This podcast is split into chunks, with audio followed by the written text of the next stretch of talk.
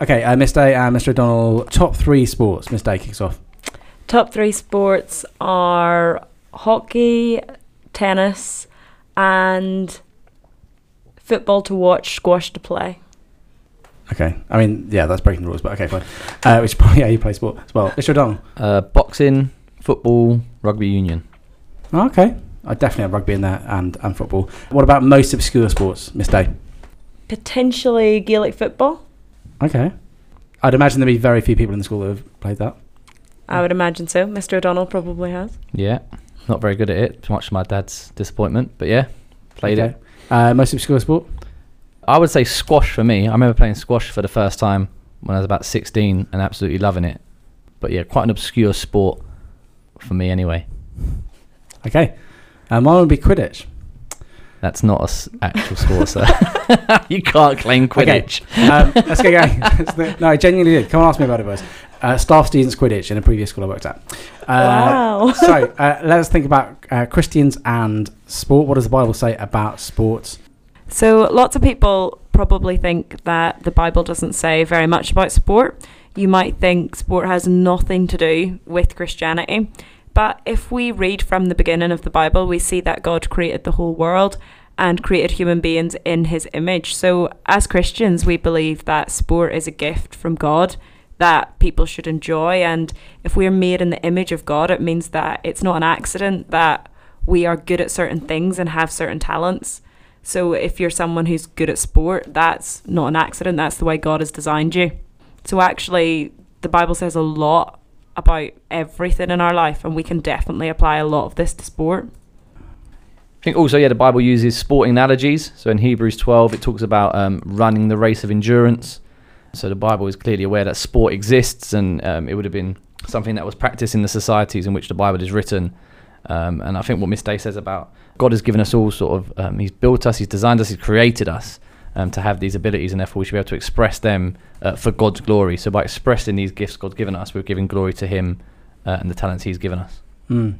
And with all these things, as we look through all these particular topics in form times, I, I guess Colossians 3 is a really important verse. It says, Whatever you do, whether in word or deed, or whether you're even doing sport, do it all in the name of the Lord Jesus, giving thanks to God the Father through him. So, whatever you do, the Bible's really clear that as you're a Christian, there is no part of your life that is off limits to God and to following Jesus. So, how do we think that pans out? How do we think being a Christian makes a difference on the sports field? Yeah, it's a really good question because I understand if people think actually it's really tricky to be a Christian playing sport, and at times it probably is with the certain cultures and competitiveness around sport. But as Mr. Brown was saying, it's this idea of doing everything as if you're doing it for God. So whether that's playing a football match or playing tennis, it's using it as an act of worship to God rather than glorifying yourself. So there's a verse in Romans 12, verse 1, which I think is really relevant for this. And it says, Therefore, I urge you, brothers and sisters, in view of God's mercy, to offer your bodies as a living sacrifice, holy and pleasing to God. This is your true and proper worship. And I think for me, growing up, I was never very musical. I was never very good at doing other things that you might consider worship. But when I understood that playing sport to the best of your ability and trying really hard at that could also be worship to God, if you're doing it for God, that really encouraged me. I think that's a really good point, Miss. I've never thought of it like that myself, actually, but I think that's a really good point and really encouraging. And there's a group called Christians in Sport, which I know you've been involved with in the past, Miss Day. A great organisation that supports kind of Christian people in uh, sport at every level uh, across the country. Uh, and there's a guy who heads it up called Dano, Graham Daniels.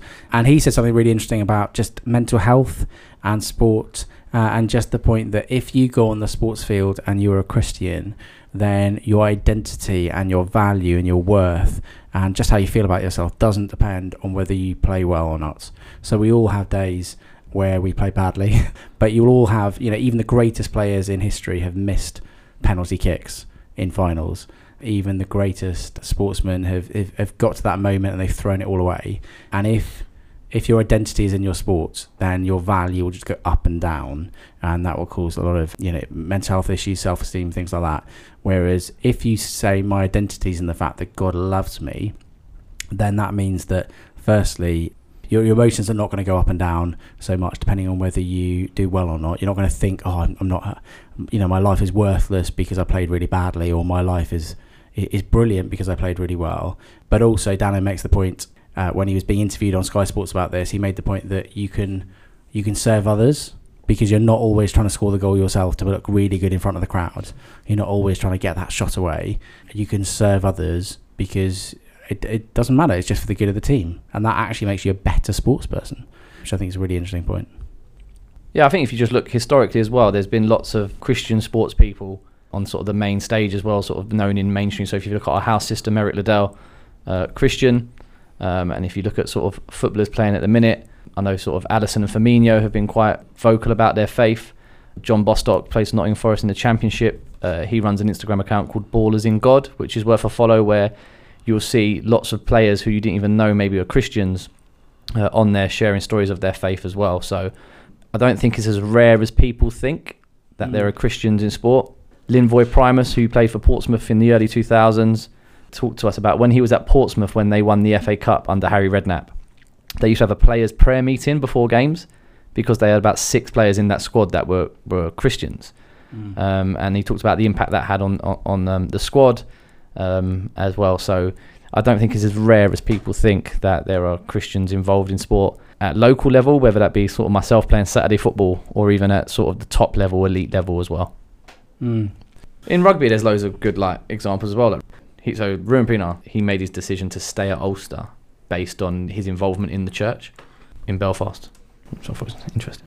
And just to finish, uh, Eric Liddell's quote, which uh, I'm sure you've all heard before, uh, which really goes back to what we said at the start about everything you do, you do for God. Uh, if you're playing sport, the way you play the sport, the skills you use, and also the way you treat others while you're doing it. His, his quote is really helpful. He said, "God made me fast, so God gave him that that gift of being one of the best sprinters in the world.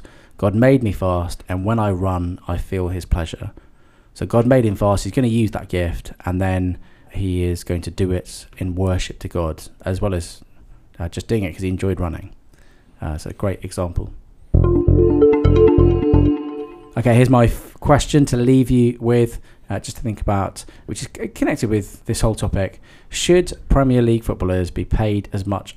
Should Premier League footballers be paid as much? Mr. Donald's already got thoughts about this, which we don't have time to think about right now. Think about all our Christian values. Maybe have a chat about that with the people in your form.